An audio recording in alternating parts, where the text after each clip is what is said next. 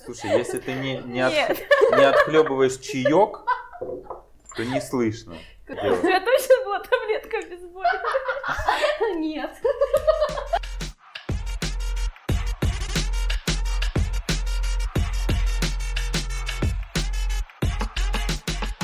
Всем привет! Это подкаст «Где лучше» и мы его ведущие Евгений Зинченко и Анна Минаева.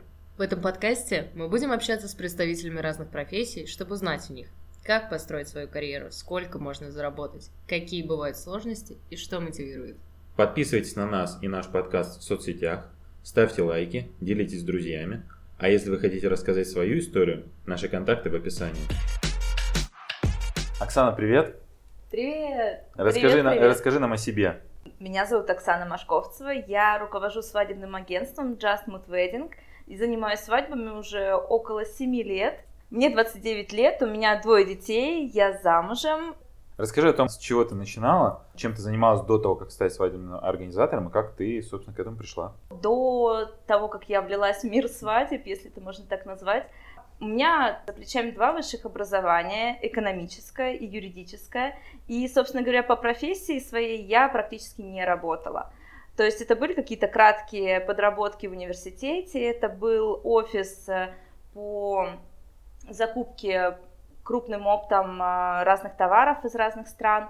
Вот. Но такой прям основной работы офисной у меня никогда не было. Поэтому, собственно говоря, свадьба это мой такой большой жизненный, наверное, проект. И сознательный свой возраст я уже не представляю без того, что заниматься свадьбами. Слушай, а ты, по-моему, в офисе около года работала, нет? Разве? Нет, я работала там меньше, даже меньше, чем год. Это было, наверное, месяцев восемь. И то это была работа на совмещенке, то есть учеба и работа в офисе. И как тебе офис? Ну, как сказать, именно поэтому я оттуда избежала.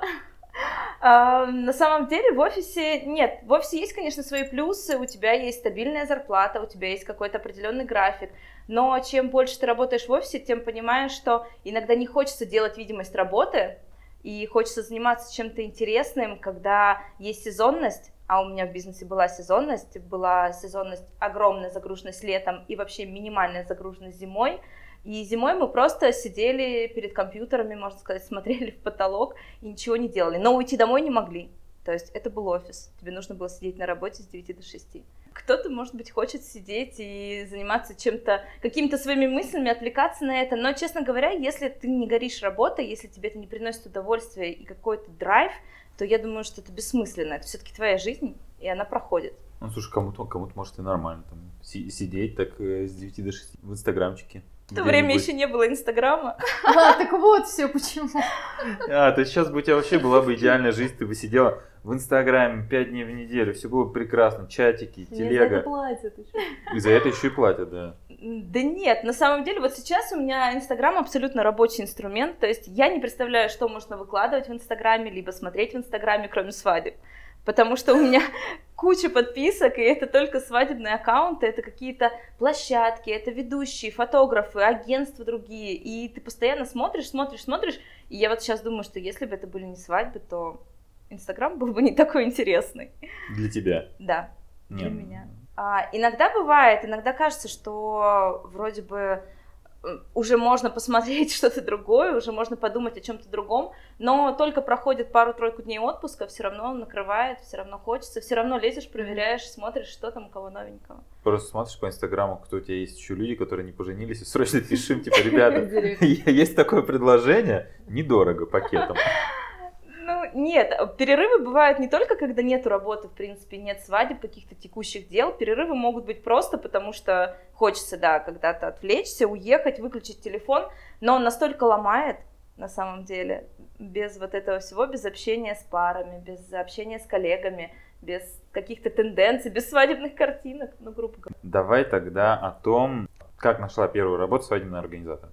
У меня был небольшой опыт организации своей свадьбы, но на самом деле есть такой миф, что все девочки приходят в свадебный бизнес после своей свадьбы. Это миф. Потому что у меня моя первая свадебная практика, она произошла через два месяца после того, как я стала женой, но это меня настолько разочаровало и расстроило, что после этого дня я думала, что никогда не вернусь к свадьбам, и вообще это не мое. И как это я могу создавать для кого-то праздник и не быть на нем главным? Это было странно на самом деле. И боль, кстати, очень многих сейчас организаторов, начинающих организаторов, они думают, что для пары нужно сделать то, что нравится им, а не паре. Они не могут слушать, не могут слышать. И вот тут э, возникает вопрос, а нужно ли это вообще тогда? Нужен ли свадебный организатор, который пытается через твой бюджет сделать себе свадьбу, ну, грубо говоря. Ну, а как ты видишь это? Как, как, как вообще это правильно должно строиться? То есть молодоженов идет какая-то идея, ты как организатор просто ее обрамляешь и корректируешь или нет? Ну, тут даже не идея, то есть нет такого обязательного условия, чтобы ко мне пришла пара и сказала, так, у нас есть идея, реализуйте нам ее. Конечно, круто, когда идея есть, и бывают такие пары, которые приходят с определенной концепцией. У меня была пара, которая пришла изначально думая о том, что они хотят свадьбу в стиле Восточный экспресс. И получается, что тогда мы воплотили их идею в жизнь. Но чаще всего пары приходят с таким настроением, Оксан, мы хотим свадьбу, мы не хотим вообще нервничать и волноваться, и мы хотим красиво. А моя задача главная выудить из них, что для них, во-первых, красиво, во-вторых, выудить какие-то личные моменты, которые могут повлиять на свадебный день, на свадебную концепцию. Главная задача организатора — это чтобы пара, которая пришла ко мне, она раскрылась, чтобы разговорить невесту, пообщаться с женихом, узнать вообще, что они думают насчет свадьбы, потому что иногда возникают такие ситуации забавные, когда невеста думает, что свадьба будет выглядеть одним образом, а жених абсолютно другим и они об этом даже не задумываются, не разговаривают между собой об этом, а с организатором, соответственно, приходят и разговаривают. А расскажи поподробнее о профессии, каких-то, возможно, как раз необычных историях или какие классные проекты были организованы. Проекты все достаточно интересные, потому что пары разные. У меня так чаще всего случается, что мои пары творческие люди. У меня была пара замечательная, где невеста была танцовщицей, а жених ювелиром. То есть это настолько был интересный союз, что просто мы не могли сделать свадьбу, которая не отражала бы их, и получилась концепция льда и пламени. То есть она как пламя, как яркость, как э, движение, а он как лед, более брутальный, более тихий, можно сказать, ну, в общем, более спокойный. Так, можно сказать о каждой паре.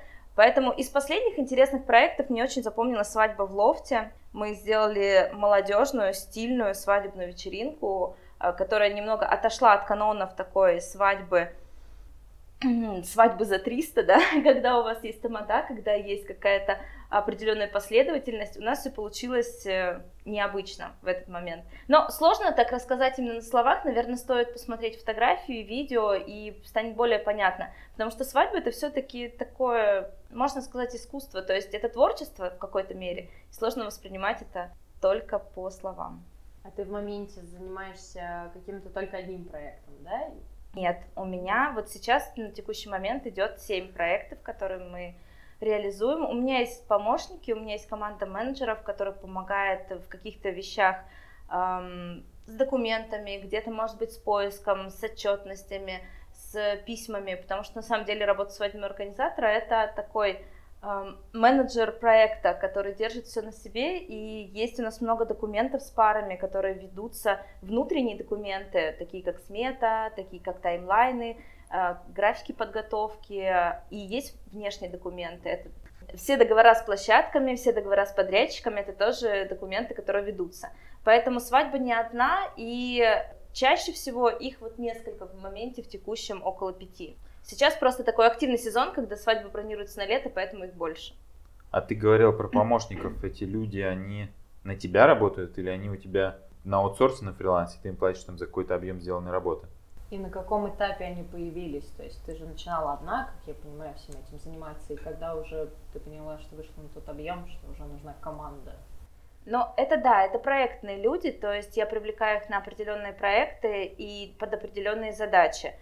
Есть э, много хороших менеджеров, которые занимаются удаленной работой, и они даже находятся не в Москве. То есть не то, что мы с ними просто не встречаемся, мы с ними вообще в разных городах. И на самом деле это удобно, потому что свадебное агентство не может себе позволить содержать какой-то штат сотрудников, по крайней мере, агентства не высших категорий, где свадебные бюджеты не начинаются от 10 миллионов. Поэтому, чтобы сокращать какие-то расходы и издержки, но при этом давать хорошее качество услуг, люди на фрилансе — это самое оно. Но, конечно, есть менеджеры, есть координаторы, которые выступают уже на проектах в Москве. Это просто коллеги свадебной сферы, с которыми мы договорились работать вместе. На определенные даты. А координатор, он от организатора же отличается чем-то? Чем, в чем вот э, отличие его работы, что он делает? А организатор ведет проект целиком, Сначала от того момента, когда было сделано предложение, ну, грубо говоря, это может быть не обязательно момент предложения, это может быть момент, когда пара столкнулась с какими-то трудностями впервые, и она пришла к организатору. Координатор, он подхватывает свадьбу уже на этапе, когда все закончено когда все, все договоренности уже учтены, когда невеста сама продумала свой день. И в этот момент она передает свою свадьбу координатору. То есть, грубо говоря, координатор – это руки и глаза невесты в день свадьбы, если у нее нет организатора. В другом случае можно сказать, что невеста – это и есть организатор своей свадьбы. Но координатор, он получается как администратор на месте. Как, ну, ну что, как вот он на свадьбе, например, получается, организует координатор именно встречу, наверное, гостей на площадке, да? Как там официантами управляет или как это вообще происходит? Ну, вообще, координатор начинает свой рабочий день, э, рабочее время своего дня за 2-3 до свадьбы, когда он обзванивает всех подрядчиков, предупреждает их о том, где им нужно быть, во сколько, э, даже как им нужно выглядеть, если это принципиальный момент. А потом, э, в день свадьбы, ну, тут есть различия. Конечно, есть девочки-координаторы, которые ведут весь день от начала до конца, но вообще на моих проектах у меня несколько координаторов. Координатор невесты, координатор утра. Это тот координатор, который встречает на месте в отеле, либо в том месте, где собирается невеста, все, всю команду. Он встречает фотографа, принимает букет, встречает видеографа, помогает ребятам с тем, чтобы одеть платье, да, если это нужно, помогает с тем, чтобы расплатиться со стилистом, собрать вещи, которые нужно будет увезти с собой из отеля. Ну, то есть все вот эти, всеми этими делами он занимается. А на площадке уже непосредственно это, да, это контроль декораторов, это контроль приезда артистов, контроль приезда ведущего, Затем контроль выноса блюд уже на самом мероприятии, проверка вообще, э, все ли идет по плану, и приехал к нам торт, например, или э, готовы ли стульчики на выездную регистрацию. То есть таких моментов очень много специфических, но в целом это человек, который э, следит за всем и контролирует все. Просто часто он все-таки не один, потому что одному это сделать нереально. А где ты именно находишь персонал, на каких ресурсах? Персонал менеджеров, которые удаленные, они у меня обычно из Телеграма. Есть определенные чаты, где можно попросить людей помочь. То есть там есть чаты дизайнеров, когда нужно сделать что-то, есть чаты рекламщиков, SMM щиков, если опять-таки какие-то проблемы. Но сейчас у меня э, в команде постоянный SMM, это удобнее намного. Но в принципе, когда ограничен бюджет, и ты не можешь постоянно платить одному и тому же человеку зарплату, то тогда это выход. И то же самое про любых людей, любых менеджеров, которые ведут документы, которые могут просто обработать какие-то заявки. То есть та работа, которая не требует знаний, но она занимает очень много времени. А координаторов я нахожу через э, Инстаграм чаще всего, наверное, ну просто через ту тусовку, которая именно вращается в свадьбах. То есть координатором не может быть человек, который ни разу не работал на свадьбах. По крайней мере, у меня. А ты их через Инстаграм находишь, ты рекламу какую-то, что даешь? Требуется координатор или ты просто или в каких-то пабликах они сами свои услуги предлагают? Нет, чаще всего это многочисленные заявки в директ. Мне пишут Они очень... сами тебе пишут? Да, мне пишут очень-очень много девочек, которые начали работать, либо работают, но у них небольшой поток заказов, они пишут о том, требуется ли вам координатор в команду. Я отмечаю каких-то людей, которые мне больше всего приглянулись, и потом их приглашаю. А слушай, они так, э, ну как сказать, они просто, получается, по аналогии с обычным сотрудником, просто ищут работу, но не на HeadHunter, грубо говоря, а стучаться вот в Инстаграм, в Директ или в соцсети к организаторам вроде тебя или к свадебным агентствам, так получается? Получается так, э, стучаться, но чаще всего, э, так как заявок очень много, чаще всего не обращаешь внимания прямо на всех, то есть нужно либо чем-то выделиться, либо что-то предложить. То есть, например, предложить прийти на свадьбу стажером без оплаты, понятное дело, без каких-то огромных обязанностей, просто чтобы на тебя посмотрели, чтобы поняли, что ты адекватный человек, и ты можешь с этим справиться. Либо еще вариант через рекомендацию от какого-то другого агентства. То есть, если ты работал с кем-то, то тогда чаще всего тебя заметят больше. А, потому что вот так вот прям совсем с улицы у меня не было ни одного координатора. Потому что это страшно, потому что страшно доверить свой проект, который ты вынашивал ну, минимум полгода какому-то человеку, который может все просто испортить в последний день. Ну да, это неприятно. Слушай, а ты, ты клиентов сама как ищешь? Сейчас большинство людей идут через Инстаграм. Конечно, у меня есть сайт, у меня есть э, страницы в каталогах свадебных, но если говорить о таком прям большом трафике, это, наверное, все-таки Инстаграм, реклама в Таргете и просто публикации в свадебных блогах. А, а в процентах Инстаграм какую долю дает тебе клиентов? Именно горячих, наверное, да, которые контракт заключают с тобой. Я думаю, процентов 90. Так много? Да. То есть, получается, у тебя как раз основные усилия должны быть направлены, что у тебя там в команде есть, вот как ты сказал, СММщик, который тебе на Инстаграм просто накидывает лиды, да, которые... Ну, собственно, да, э, поэтому я и наняла человека, который будет работать с Инстаграмом, а на остальных всех я стараюсь немного экономить. Вот, но если говорить в процентах, я, наверное, немножечко слукавила, все-таки 80 Инстаграм, 10-15 это сарафан, от прошлых невест, от коллег, от подрядчиков. И 5% это какие-то случайные вообще люди, потому что у меня была одна невеста, которая нашла меня по фотографиям в Яндекс картинках по запросу ЗАГС. И, и она тебе написала и сказала, что хочет, чтобы ты помогла с организацией, да? Да, да, она это мне написала. Классно. Мы с ней мало того, что встретились, мы с ней подписали договор, и в 2018 году у нас была свадьба с этими ребятами. Поэтому все может быть. Ну, то есть откуда к тебе придет клиент, непонятно, поэтому нужно присутствовать по максимуму во всем и везде. Просто делать наверняка усилия на то, что работает больше, чем развивать то, что у тебя совсем не работает. Но это вот как раз, наверное, можно сказать, да, правило Паретта, когда 20% да, усилий да, да, тебе дают 80% 20. результат. Ты, получается, занимаешься по минимуму Инстаграм, Инстаграм тебе дает практически весь твой трафик и всех твоих клиентов. Но я бы не сказала, что я им занимаюсь по минимуму. Мой муж считает, что я только там и живу. Но я к тому, что это, это один канал, что ты вот там с одного канала получаешь максимум, а не то, что ты там ведешь сайт, какие-то блоги, контакт, Телеграм, Фейсбук и так далее. Ну да, канала на YouTube у меня, конечно, нет, но тут настолько все рандомно, то есть ты не знаешь, откуда невеста могла коснуться с тобой, потому что есть какая-то реклама, есть какие-то каталоги, но когда невеста тебе пишет через Инстаграм, ты сразу думаешь, о, меня нашли в Инстаграме. А на самом деле это не так. Просто с твоего сайта перешли на Инстаграм и решили написать тебе там, потому что так удобнее, к примеру, чем писать где-то в WhatsApp, форму на сайте заполнять. Я вообще такой э, фоп форм всяких, где нужно оставить свои контакты и написать свое имя. То есть я... спамить потом будут, поэтому? Нет, потому что я не понимаю, когда мне ответят, вообще кто мне позвонит, откуда мне ждать обратную связь. И, собственно говоря, наверное, поэтому Инстаграм это более логичная версия связи, когда ты пишешь конкретно человеку и получаешь ответ конкретно сейчас. Смотри, а если ты рассказываешь про то, что девочки тебе пишут в Инстаграм и хотят там, карьеру да, начать в этой сфере, логично ли, что это будет первая ступень, чтобы стать организатором свадеб? Пойти там координатором, где-то пойти бесплатно поработать, или есть другие пути? Не все координаторы, хорошие координаторы становятся организаторами, я бы так сказала. Потому что координировать свадьбу – это немного другой вид ответственности в том плане, что ты ответственен строго в тех пределах, которые тебе передали.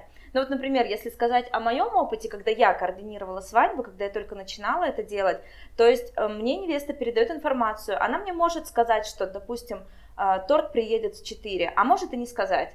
То есть тут я не могу понять, э, все ли мне передали, и если вдруг торт не приезжает в 4, а приезжает в 9, к примеру, то моей ответственности здесь нет никакой, потому что мне не сказали, что он должен приехать в 4.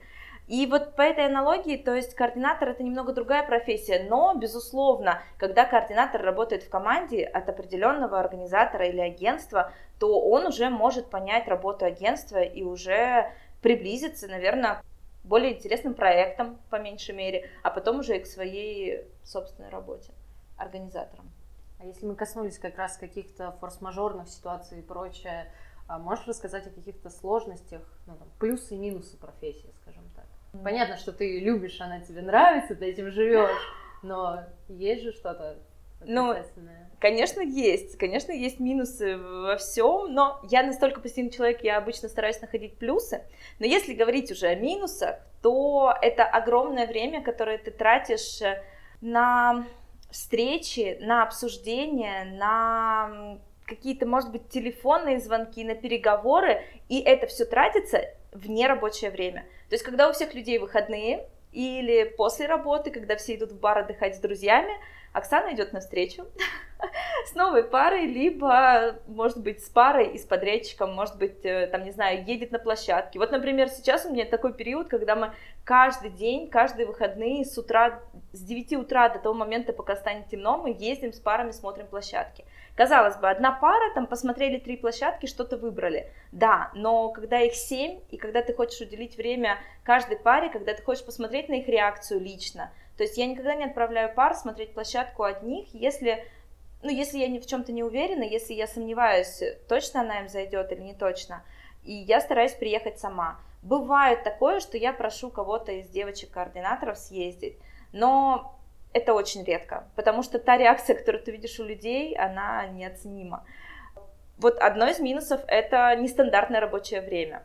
А второй минус, наверное, тоже связан со временем, но в том плане, что у тебя работа, которая при возникновении экстренных ситуаций, если, к примеру, сломал ногу фотограф, и он не может прийти на твою свадьбу, Неплохая то ты... ситуация, да. Хороший пример. Ну, Первое, что пришло в голову.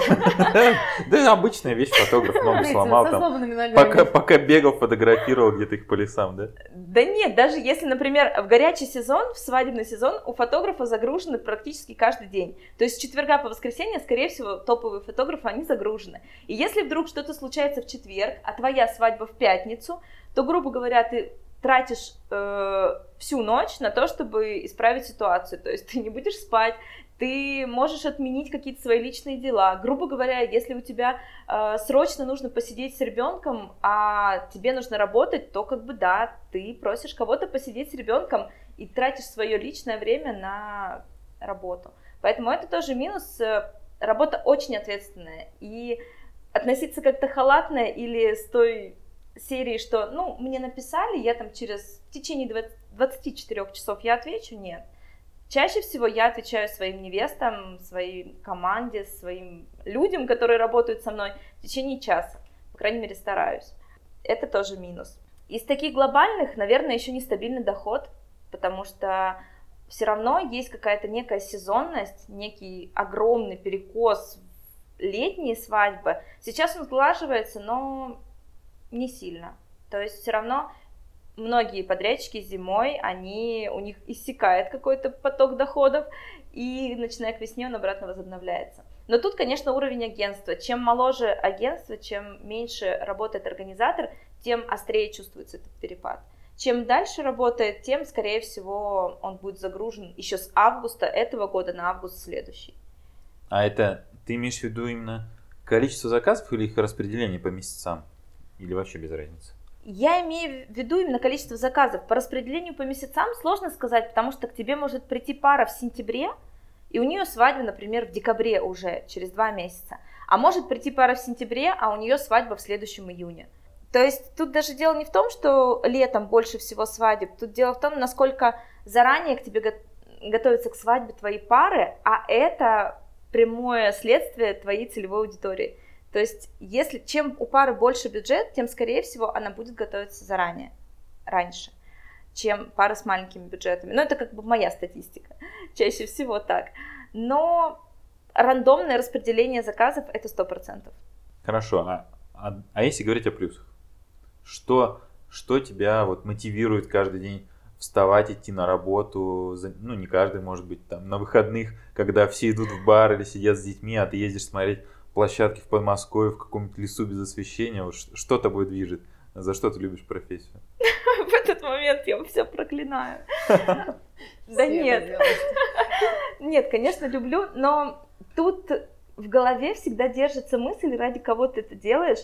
Я люблю свои пары, насколько бы они сложные не были, насколько бы они не были странные. Ну, люди всякие бывают, но когда ты видишь глаза невесты в день свадьбы, которые горят, и ты понимаешь, что да, ты все сделал верно, когда тебе говорят какие-то приятные слова, когда, ну, виден результат твоей работы и отдачи, на самом деле все творческие люди, они безумно привязаны к отдаче. То есть нас хлебом не корми, не плати нам зарплату, но скажи нам теплое слово, и мы уже очень рады.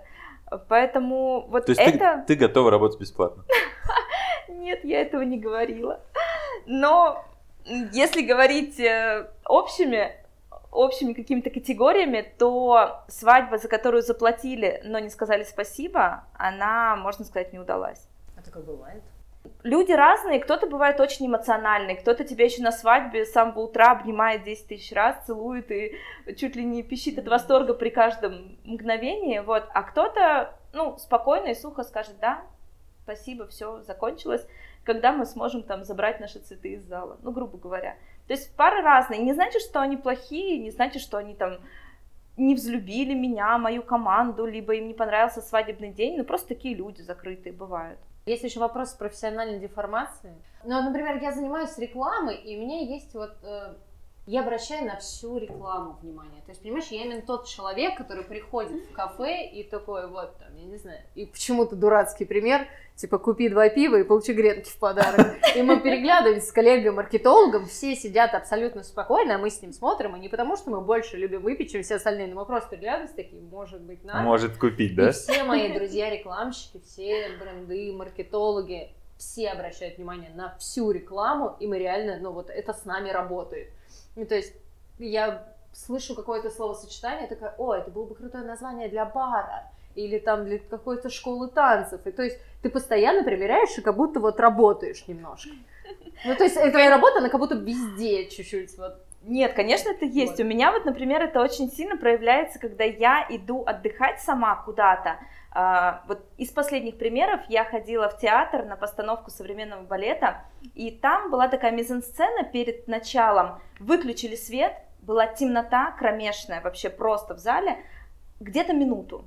То есть гости, которые сидели в зале, они уже начинали так немного, ну, кто-то там чихал, кто-то там ерзал, ну, то есть чувствовала, что прям вот минута, это странно, для всех было это странно, а потом началось представление, и оно так зашло, первый аккорд, он просто убил всех, это было настолько мощно.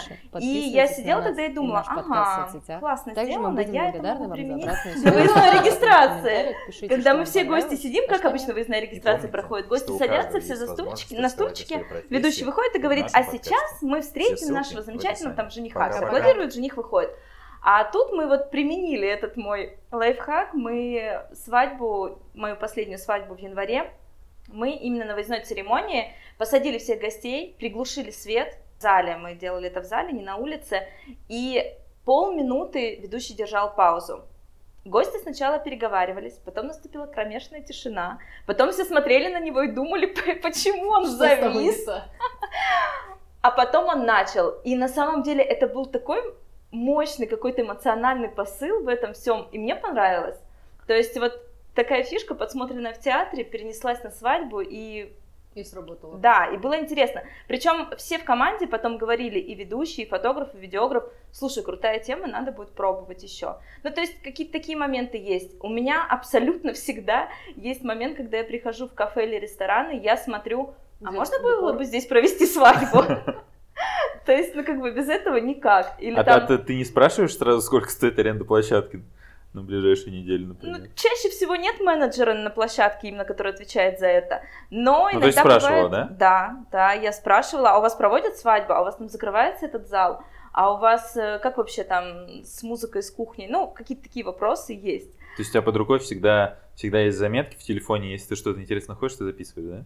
Да, у меня есть на самом деле волшебный блокнот мой, который, ну, правда, он у меня не всегда с собой, но я стараюсь туда все переносить, потому что э, в телефоне, когда ты записываешь, э, иногда что-то теряется, иногда ты просто пишешь очень коротко, и потом это не разбираешь точно, что ты имел в виду. И я стараюсь переносить это в блокнот от руки написанный, и там есть вот такие идеи, которые посещают меня периодически, которые я иногда пересматриваю, чтобы понять, а вдруг вот именно для этой пары можно это применить.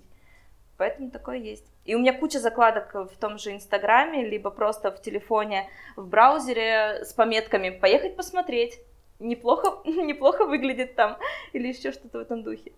Классно, я так обычно не делаю. Но, кстати, по профессиональной формации у меня есть тоже маленькая история, когда мы были на тренинге, это было конец, получается, 17 начало 18 года, да.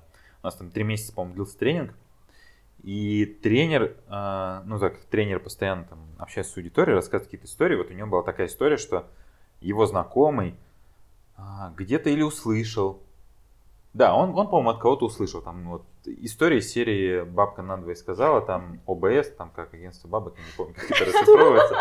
Агентство ОБС, да, агентство «Одна бабка сказала» называется, да. Такие слухи непроверенные. Ну, в общем, этот мужик тренеру заливал, что якобы где-то он услышал, что российская олимпиада, которая проводилась, я не помню, в каком 16 году или 15 ну вот эта зимняя Мгм. олимпиада, где построили кучу объектов, все было очень дорого, а, якобы если бы эту олимпиаду не проводили, а раздали бы деньги населению, то все бы получили по 15 миллионов рублей. Ты сел считать? Я не Все? сел считать, но у меня так щелкнуло в голове, я думаю, 15 миллионов рублей. Что-то здесь не так. Потому что если перевести там 15 Ну нет, рублей на количество населения, там чуть ли не ВВП США получается расходов на эту Олимпиаду. а Я примерно прикидывал, что это не так. В общем, по факту оказалось, там, если поделить, 10 тысяч рублей выходит. Но история это была, понимаешь, я был единственный из аудитории, кто этим вопросом задался, а все слушают, ну, 15 лямов, деньги украли, попилили, лучше бы людям помогли, а там 10 тысяч рублей по факту. Надо Вот называется, как, как, как преподнести какую-то информацию, чтобы людей заставить думать о конкретных вещах. Ну да. Каждый воспринимает то, что слышит по-своему. Кстати, Зарплату про деньги.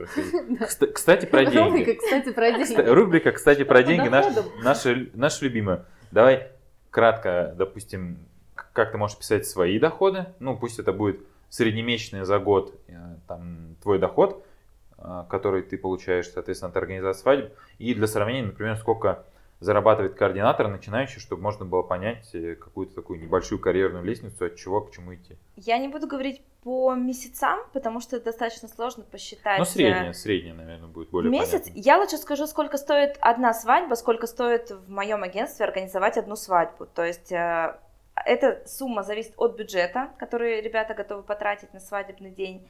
И она варьируется от 70 до 120 тысяч рублей. Это то, что ты берешь себе.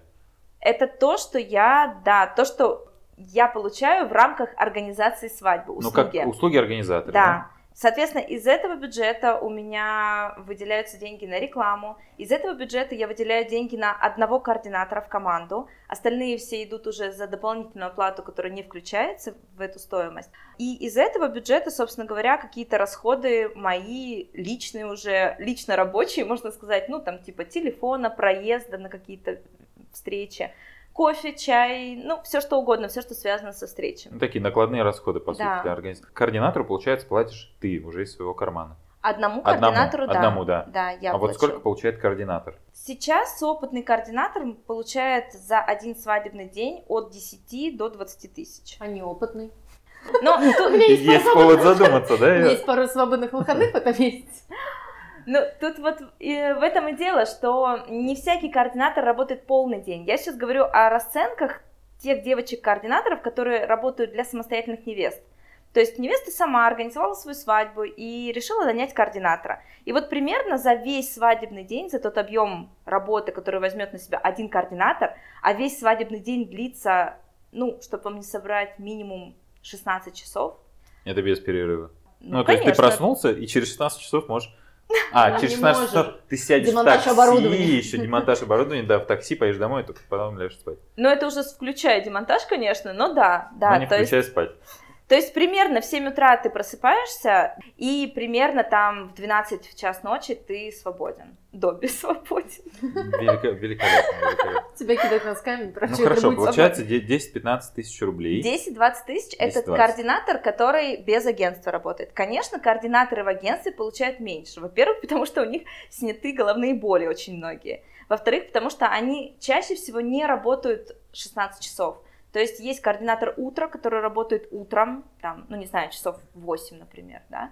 А, Есть координатор площадки, который работает, опять-таки, либо с утра до начала церемонии, либо, наоборот, там, с начала церемонии до вечера. Ну, то есть какими-то временными интервалами. И тогда уже логично говорить о стоимости где-то в 7-10 тысяч. Ну а если, если усреднить, например, зарплату вот этих разных координаторов и сгладить сезоны по годам, ну, по месяцам года, да, по временам года, вот в среднем в месяц, вот, например, Аня пойдет сейчас работать свадебным координатором. спасибо, конечно, очень да, да, великолепное предложение. Вот записывайся, кстати, вакансия открыта. Вот на, на какую сумму она в среднем в месяц может рассчитывать? Ну, без сезонности. Без сезонности? Ну, давайте посчитаем вместе. Смотрите, примерно два дня в неделю, пятница, суббота, она может быть на свадьбах. Как начинающий координатор, она может зарабатывать по 10 тысяч рублей. Два дня в неделю умножим на 5 самых популярных свадебных месяцев, то есть это примерно 20 дней, да? Женя, нам нужна твоя помощь. Нам 15 нужен миллионов, калькулятор. 10 тысяч рублей. Ну, пол- ну, получается, грубо, де- 8-10 свадеб в месяц, да? Ну давай 8 возьмем. Давай возьмем так, э, если мы возьмем каждую субботу в году, ну потому что летом это может быть пятница, суббота занята, а так у тебя занята каждая суббота в году. В среднем, да? В среднем. То Ну, есть 54 получается недели. где-то В моем году 56, это не 56, 56 недель, Пускай. пусть за вычетом двух месяцев, когда у тебя какие-то провалы или Ну, просто мало, поедешь, да. мало свадеб, ну то есть где-то 50, наверное, Ну, 50 тысяч в месяц, да, в среднем, наверное, выходит. нет, меньше, меньше. Если ты начинаешь координатор за 10 тысяч рублей, ну рассчитывай на 30. 30 месяцев это вот если сгладить всю сезонность Да, погоды, если да? сгладить сезонность. А если ты опытный, то, наверное, там тысяч до 70 можно дойти. Ну, в принципе, да, 60, наверное, можно. Но опять-таки, если ты работаешь на себя без агентства, то это не чистый доход. Ты же еще будешь вкладываться в рекламу свою. А координатор тоже тратится на Инстаграм. Конечно, конечно. Да. Она тратится на рекламу, она тратится также на дорогу к парам. То есть она же не может прийти, приехать к паре. Во-первых, она не может снять офис, в принципе, то есть она встречается в кафе с парами, и она же не может прийти и просто сесть рядом с ними и сказать, Вот, кстати, важный момент. Когда ты встречаешься с парами или координатор встречается, кто платит? Ну, вы, наверное, традиционно там все заказывают только кофе, как правило, на деловую встречу. Кто платит? нет, иногда мы с моими парами прям кушаем. Ну, Не, ну ты организатор, ты уже можешь себе позволить, это координатор только кофе Да, попить. когда мы много общаемся, когда мы много общаемся, конечно, мы уже можем посидеть как друзья, просто поболтать даже не о свадьбах. Вообще платит каждый сам за себя обычно. Иногда молодожены хотят угостить, они оплачивают весь счет, но, как правило, это бывает нечасто, и я вообще этим не злоупотребляю. То есть, Но нет такого, что они ожидают, что ты будешь за все платить. Потому нет, что такого тебе нет. же они деньги платят. Нет? Такого нет. Иногда бывают такие встречи, когда ты приходишь заранее. Я всегда стараюсь приходить заранее, но просто иногда я успеваю что-то себе заказать и оплатить, иногда не успеваю. И когда ты пара приходит, а ты уже сидишь, например, с чашечкой кофе, то иногда она может ничего не заказать. Ну, то есть она просто пришла к тебе и села. Тоже нормально. Ну, тоже, в принципе, да, почему нет. Ты же сокращаешь свои расходы на офис, э, соответственно, плати за кофе. А в среднем получается, если ты уже перешагнул, ты же можешь перешагнуть, получается, со ступеньки координатор на ступеньку организатор. Можешь. Вот, например, если ты средний координатор и средний организатор, насколько, например, процентов у тебя вырастет доход? В два раза, например. Может такое же быть? Если ты стал э, организатором после того, как ты был координатором, Да, но при этом у тебя одинаковая квалификация. Ну, то есть ты там не стал плохим организатором или супер топом, но вот так, на одной линейке. В два, наверное, можно так сказать. Но я думаю, что чуть меньше, в полтора, примерно так. У организаторов есть еще одна статья доходов, которая тоже имеет место быть. Это благодарности, которые могут заплатить твоя команда тебе. А, то есть за то, что ты работаешь с ними, за то, что ты создаешь им какие-то комфортные условия. Иногда такое происходит, поэтому доход, соответственно, увеличивается еще на эту сумму.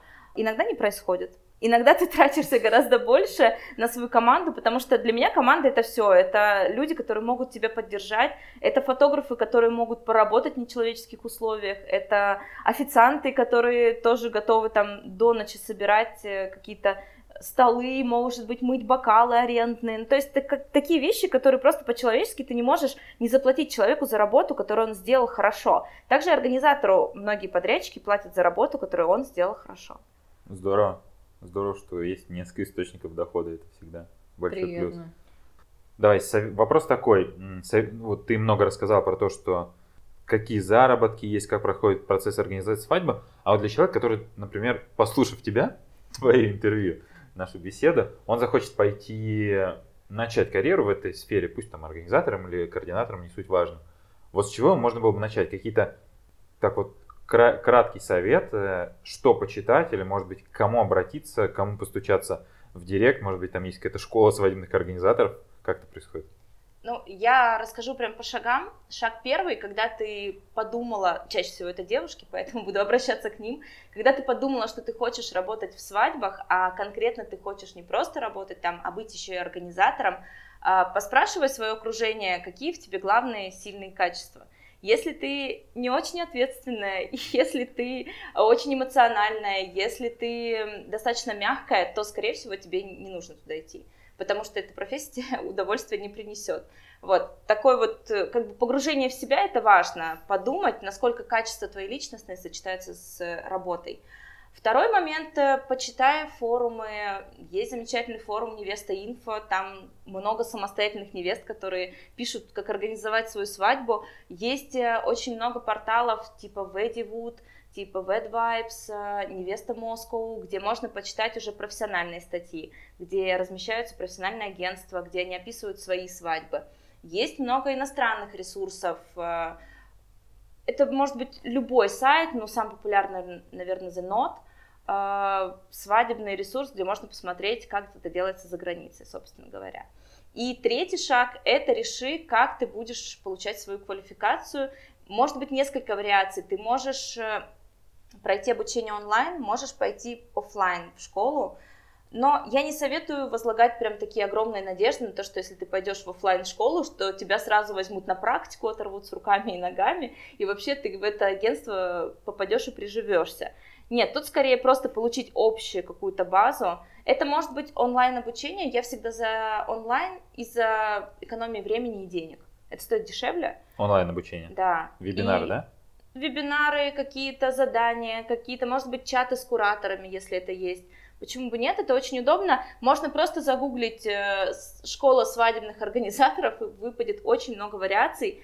Самая популярная, самая моя любимая школа, которую я когда-то проходила, и она до сих пор существует, до сих пор она набирается, это агентство «Полотно» и агентство «Два апельсина».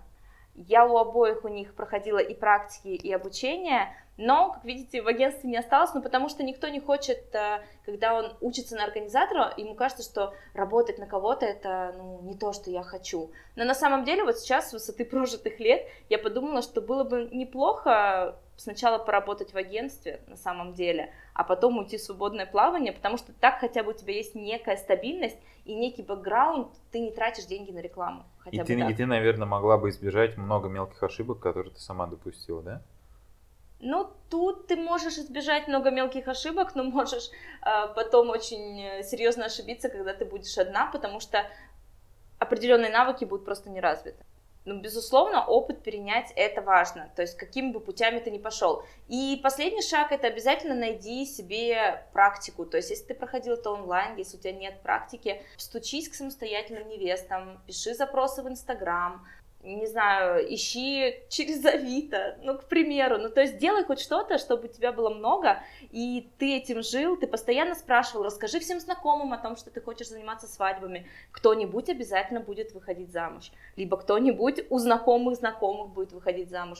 Ну, то есть как бы пробуй, старайся и адекватно оценивай, то есть не ври людям и не завышай свою стоимость. Если ты знаешь, что у тебя мало опыта, ну, пойди поработай бесплатно конце концов. Поработай бесплатно на трех мероприятиях, потом ты уже будешь сравнивать, будешь понимать, сколько ты готова за это брать денег. Это очень крутые советы. И прям вот все по полочкам. Очень, да, понятно. Общайся, читай, будь честным и люби свою работу. В принципе, это постулат, да, можно, конечно, много чему применить, но да, в целом здорово. Слабоумие и отвага. Все-таки, да? Самый лучший совет, да. И у нас традиционный вопрос, точнее рубрика, которую мы хотим вести. Посоветуй кино, какое-то любимое, интересное или просто последнее, что понравилось, зацепило. Ну, конечно, я буду говорить про свадьбы. Ну, давай. Тут как бы без вариантов. Что самое интересное, я тот человек, который ни разу в жизни не смотрела кино с эм, Джей Ло, где она была свадебным организатором. Серьезно? Серьезно. Я просто не очень люблю старые фильмы, поэтому как-то у меня я не могу себя пересилить и начать его смотреть. Вот. Но из последних интересных и на самом деле очень реалистичных фильмов о свадьбах это был «Праздничный переполох». Это французское кино. Французы, они на самом деле очень близки русским по духу, по настроению, по какому-то ощущению внутри. И вот этот фильм безумно смешная комедия, но особенно она будет смешна тем, кто уже столкнулся с миром свадеб изнутри. И там показывается не чувство пары, не то, что там свадьба, цветочки, лепесточки, голуби, там не знаю, а то, как работает команда и что на самом деле происходит за кулисами. Это очень смешно, и мне кажется, стоит увидеть. И с этого можно начать как раз свое обучение. Точно, точно. Ну да, как такой фан, почему нет? Ну, классно. Спасибо. Спасибо огромное. Спасибо за беседу. Было классно. Спасибо вам. Пятюни. Оп. вами был подкаст «Где лучше?». Подписывайтесь на нас и наш подкаст в соцсетях. Также мы будем благодарны вам за обратную связь. Поэтому в комментариях пишите, что вам понравилось, а что нет. И помните, что у каждого есть возможность рассказать о своей профессии в нашем подкасте. Все ссылки в описании. Пока-пока.